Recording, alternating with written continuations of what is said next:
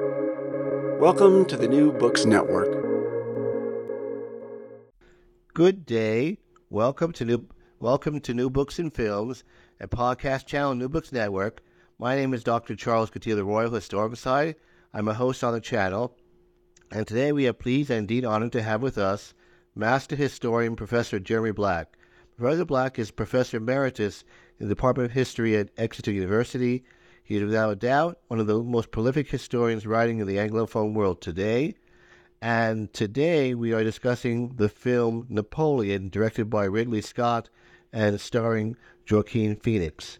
Welcome, Professor Black. Hello. Professor, what was your response to the film? How would you rate the film, etc.? Well, I've seen the film in the cinema, and I saw it soon after it came out. and I think, first of all, it's an interesting film, and it's worth watching for people who like cinema and like film. As an accurate account, it's rather flawed, and I'd like to talk a bit about that. But I'd also like, to, after that, to discuss the question what level of accuracy should we um, assume in films. Let me, though, preface my remarks by referring to Ridley Scott's um, response to criticism, which was to say that what the historians know, they weren't there, which is a rather facile remark. I mean, you might as well, after doing that, have Pearl Harbor, a film on Pearl Harbor showing the Chinese attacking in 1940. I mean, it, it, it's a preposterous assumption. If what he means to say is that there can be differences of opinion, that's another matter. Now, if we if we turn to his uh, Napoleon, there are several uh, items of it that I think are good, several aspects of it that are good, and I think there are others that are much less good. So let me just start off uh, with the good. Uh, first of all, I think Vanessa Kirby is a very good Josephine. I think she plays uh, the role in a very interesting fashion. She matures in it and changes as an, as an actress in a way that Joaquin Phoenix doesn't really change as Napoleon. I mean, Joaquin Phoenix is shown from 1793 witnessing the uh, execution of Marie Antoinette, which incidentally he didn't do, until 1821 when he dies in uh, St. Helena uh, and in fact, it is shown unchanging, which of course is not the case. But Vanessa Kirby is the best of the actors in the film and deserves praise. Second of all, um, there is some very good shooting of interior scenes in which candlelight is prominent and the dark and shadows and lighting are used very well. Both that is deserves praise. And thirdly, the some of the, as it were, more, shall we say, stately scenes, uh, for example, the coronation of Napoleon, um, it, uh, which is shot in, in fact, in Lincoln Cathedral, which, you know, nothing too terrible about that, um, are done well. They actually have uh, an actor playing David, uh, the painter David there, and there is a painterly quality to them. And I think those are done well and deserve praise. I'm afraid to say I cannot say the same for the portrayal of um, Napoleon himself, nor for the actual political details of the film. There are there are both specific mistakes. I mean, you know, Napoleon and Wellington meeting in Torbay, which of course they didn't do, and um, the two men didn't meet, and Napoleon didn't land or more seriously, the suggestion that um, Napoleon's fall in 1814 uh, reflected his general's anger um, with his uh, failure in, in, in Russia in 1812, which completely leaves out everything happening in 1813 and 1814. So there are general mistakes. There are also the mistakes of omission. So I'm not, as you know, a particular fan of Napoleon's, but it seems rather bizarre to have a film about Napoleon which doesn't at least draw some attention to the fact that he did at least seek a positive reforming stance within France and indeed within French occupied Europe in terms of a improvement in the administration of law, the conduct of the economy, transport, and a number of other uh, facets, and those aren't there at all. So both in what is shown and in what is left out, there are repeated errors. And I think those are worthy of comment. Is it still an enjoyable film? Yes, it is. I found it interesting. Is it accurate? I'm afraid to say you probably shouldn't ask a historian who's written a book on strategy under Napoleon.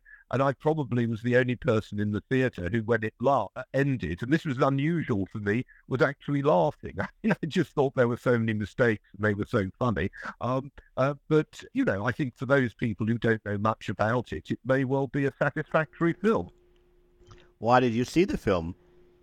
Um, I saw the film because I thought I would be asked about it, and also because in my book on the Waterloo, I had discussed um, the film history of Waterloo, including the great Abel Gance's uh, 17 Reel Epic Napoleon of 1927, which um, was praised critically, and, you know, as well as other films such as The Iron Duke or Waterloo itself, 1970. Um, and I thought, well, I ought to then see how that is taken on. Um, in the new film. And of course, in the new film, it, it, it's completely absurd. Um, the uh, uh, Napoleon is shown, you know, rushing forward to engage in sort of combat with the Brits, when in fact he sat on his piles in the background uh, doing singularly little. Although it has to be said that in the 1970 film Waterloo, where he's played by Rod Steiger, they sh- they very inaccurately shown show him resisting being dragged away from the battlefield. When in fact he was very um, expeditious in fleeing to avoid capture. Actually, um, did you see any of Ridley Scott's other films? I've seen two of his other films. I've seen Gladiator and I've seen Thelma and Louise.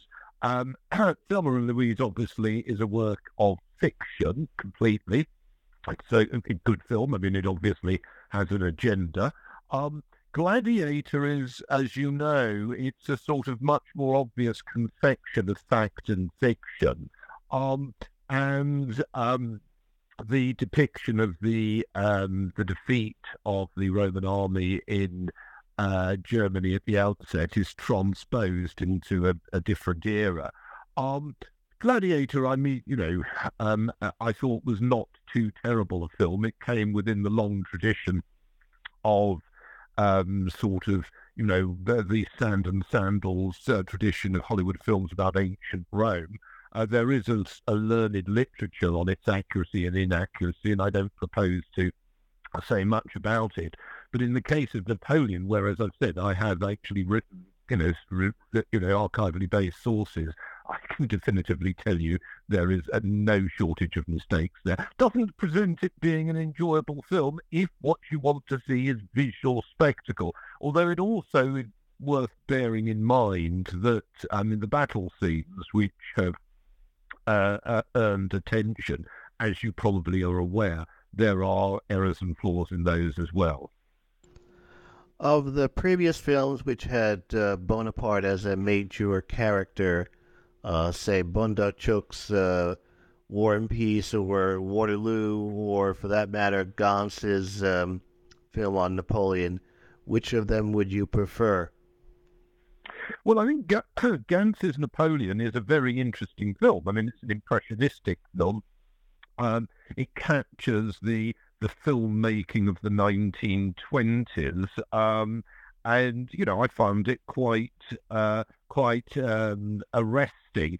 Um, the 1970 film is very interesting because they were able to deploy, I think I'm right in saying, about 20,000 members of the uh, of the um, you know the Soviet army, um, and um, that was actually really rather impressive, particularly the scenes of the cavalry attacking the squares it has a rather curious sort of anti-war message, as it were, at one point, um, which I'm not sure would have meant much to either Napoleon or Wellington.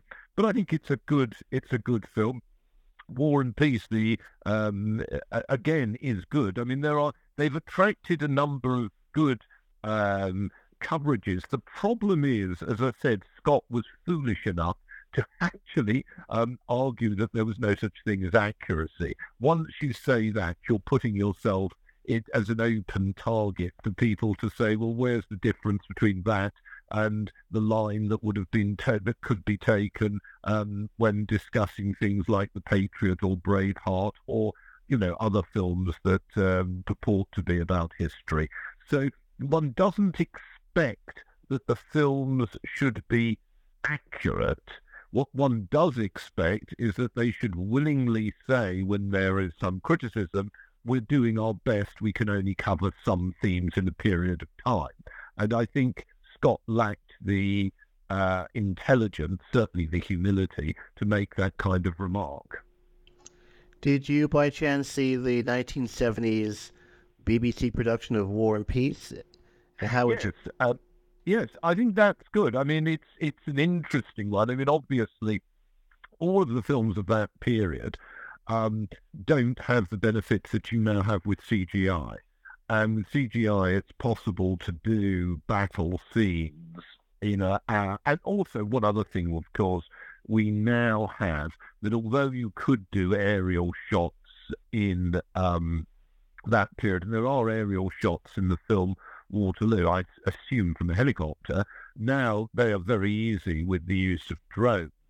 Um, I think what, what I would say is that the BBC series War and Peace made more of an effort at characterization, which in a sense is not surprising because Tolstoy makes uh, an effort at characterization. He's not just thinking about great forces in history, though that is obviously one of his themes. And how would you compare um, Joaquin Phoenix's uh, performance as uh, the protagonist with, say, Rod Steiger? or for that matter, uh, Albert Dieudonné?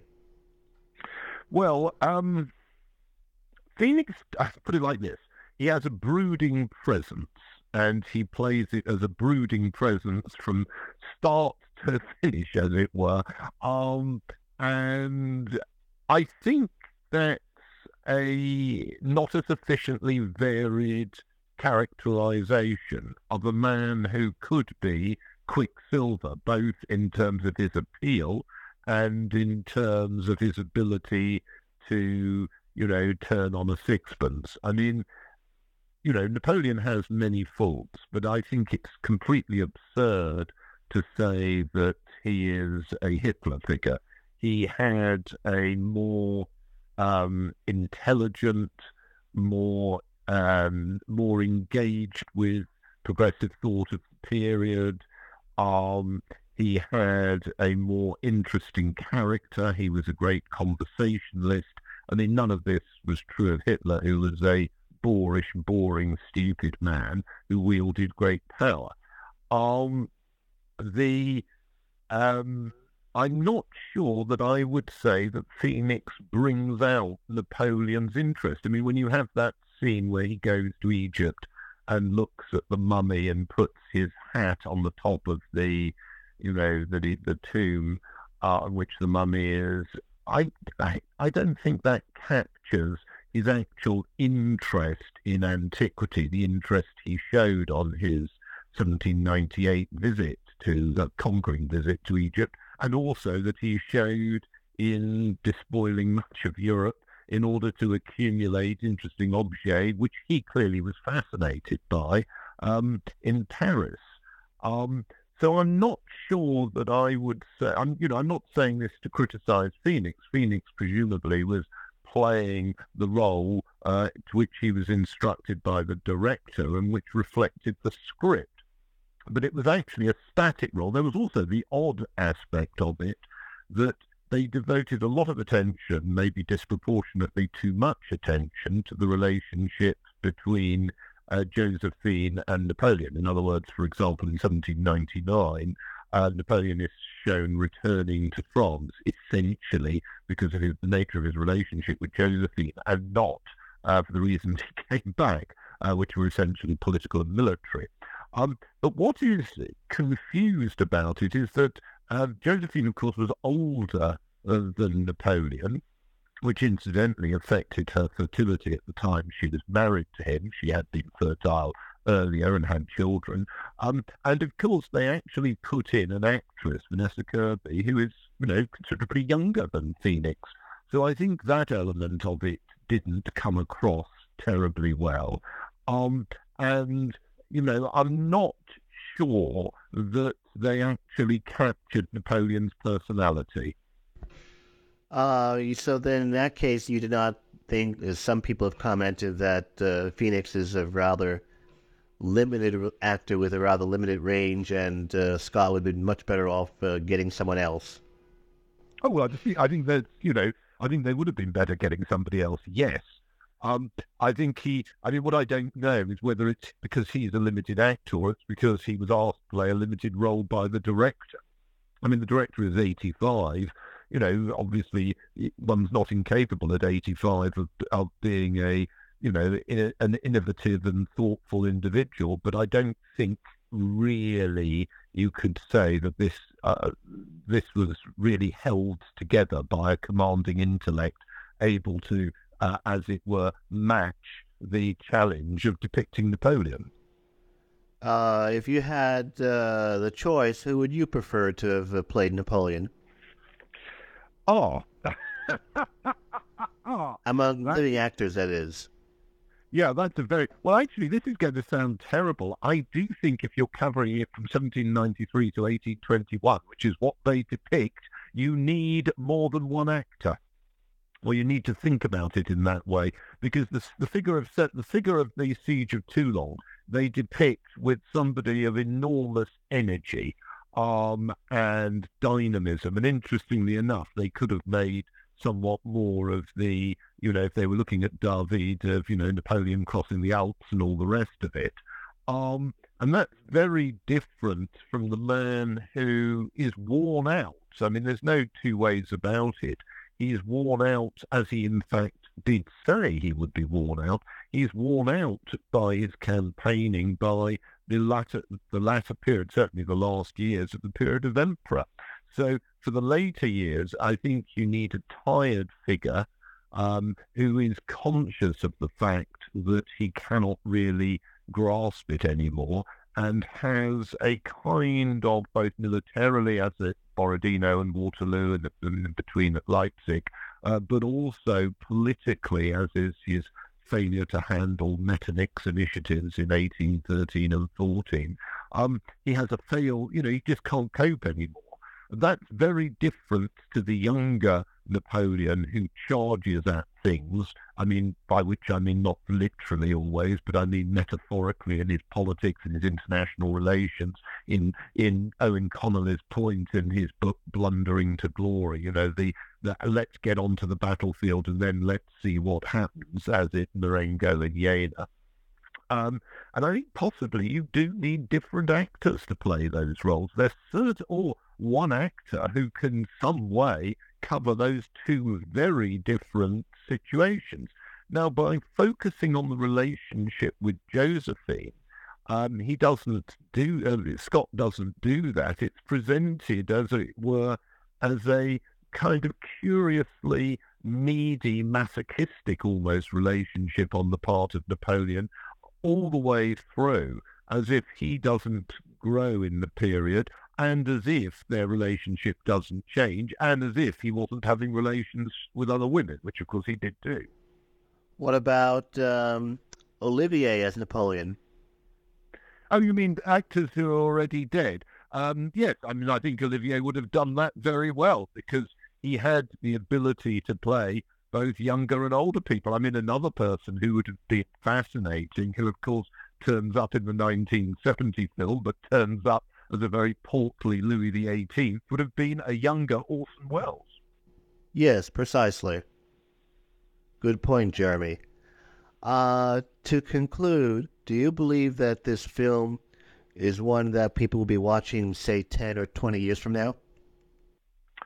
I think they'll certainly watch that, that film rather than the four hours director's cut, which apparently we're going to be visited upon us. And I think I won't be watching that. Um, the difficulty we've got is a simple one, Charles. You and I are people of the book, as are most of our listeners for fairly obvious reasons. But unfortunately, these days, visual images capture much more of what is going on, and visual images do not encourage context or complexity. So let's turn this one on its head. We currently are seeing two wars going on. There are other conflicts in the world in places like Sudan, but two wars going on in Ukraine and Gaza. you know as well as I do that you can read mature contextual understandings of them, as well as obviously much less good work. But visually, you don't get that, do you? Visually, you get, as it were, a very noisy, crude, two dimensional account of the war. And I suspect that's the problem we're, we're going to face in looking at history, current affairs, or speculation, scholarship or analysis. That people are going to prefer the simplicities of the visual to the complexities of the written. On that observation, which I would like to agree with entirely, I would like to thank you very much, Professor Black, for being so kind as to speak with us today. This is Charles Coutinho. You've been listening to New Books on Film, a podcast channel on New Books Network. Thank you, Professor Black, very much. Thank you, and best wishes to all my friends in America and more generally for the for 2024.